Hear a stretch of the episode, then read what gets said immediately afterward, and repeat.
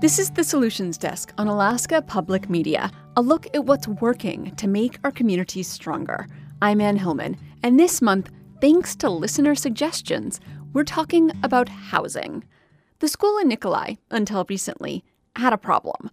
There was nowhere for the high school teacher to live. And the last two years, our high school teacher has actually had to live in the school in a teeny tiny little room that contains a bunk bed and a dresser and a desk, and there's nothing else. That's Principal Tara Wiggins. Did having just a little teeny tiny room make it harder to recruit a teacher?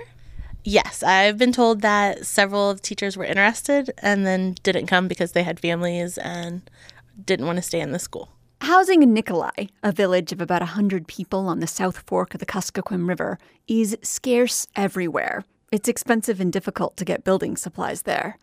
But the school district had another problem too. They needed more classes to help their students develop real world skills for getting jobs later in life. So, the solution? Have the kids build the house with professional supervision during a special summer program. So, we layered plastic down here. We got foam boards on the floor, on this floor right here, and against the wall. Student Thomas Oury shows off the work they accomplished during the first few weeks of the class in late June. The exterior walls were up and the roof was on. The house was connected to the septic system. But he says the project wasn't as straightforward as he hoped, even though they are building it from a kit that theoretically comes with everything they need. You get the blueprints and then you get all the supplies, but they sent us one house and they sent us another thing of blueprints. And it wasn't like the students and their instructors could just walk to the store and get the correct plans. Everything was shipped in from hundreds of miles away in Anchorage. They didn't have all the supplies yet either. The windows had to be brought upriver from six hours away, and that delay meant they couldn't finish the siding. They were running out of options for things to do, and kids couldn't just go home and come back later. They came from schools across the region and two different school districts and were living near the job site in the main school building.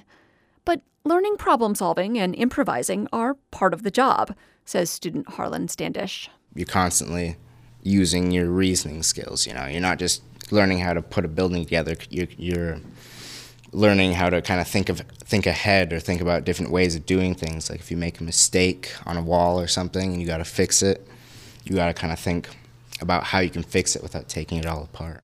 Though Standish is enjoying learning new skills, the whole process isn't exactly fun when it involves precarious balancing acts. I hate putting in the blocking between the oh, yeah.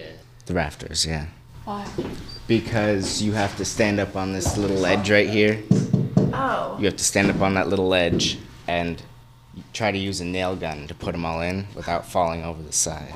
Harlan is afraid of heights, and the drop below the window is pretty long. So, how come you got stuck doing a job that you're terrified of? Oh, because it's on a job site, you just gotta, you know, buckle up and do the job.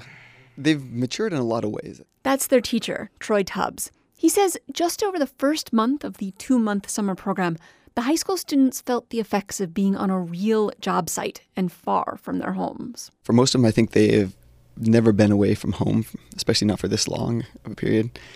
And so there was a little bit of an adjustment there where they had to get used to living with roommates, finding out how to manage their own time, being responsible for getting up on time, getting their meals squared away, and getting out there to their job site when they're supposed to be. They're also getting high school and college credit for the class and getting paid.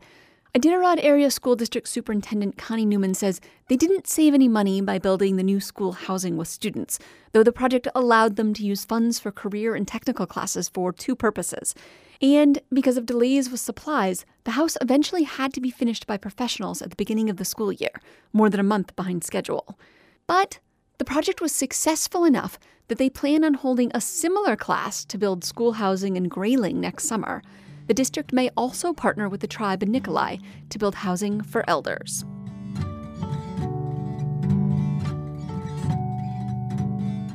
What housing solutions are working where you live? What other ideas do you have for Solutions Desk stories? Let us know at our website, alaskapublic.org/solutions.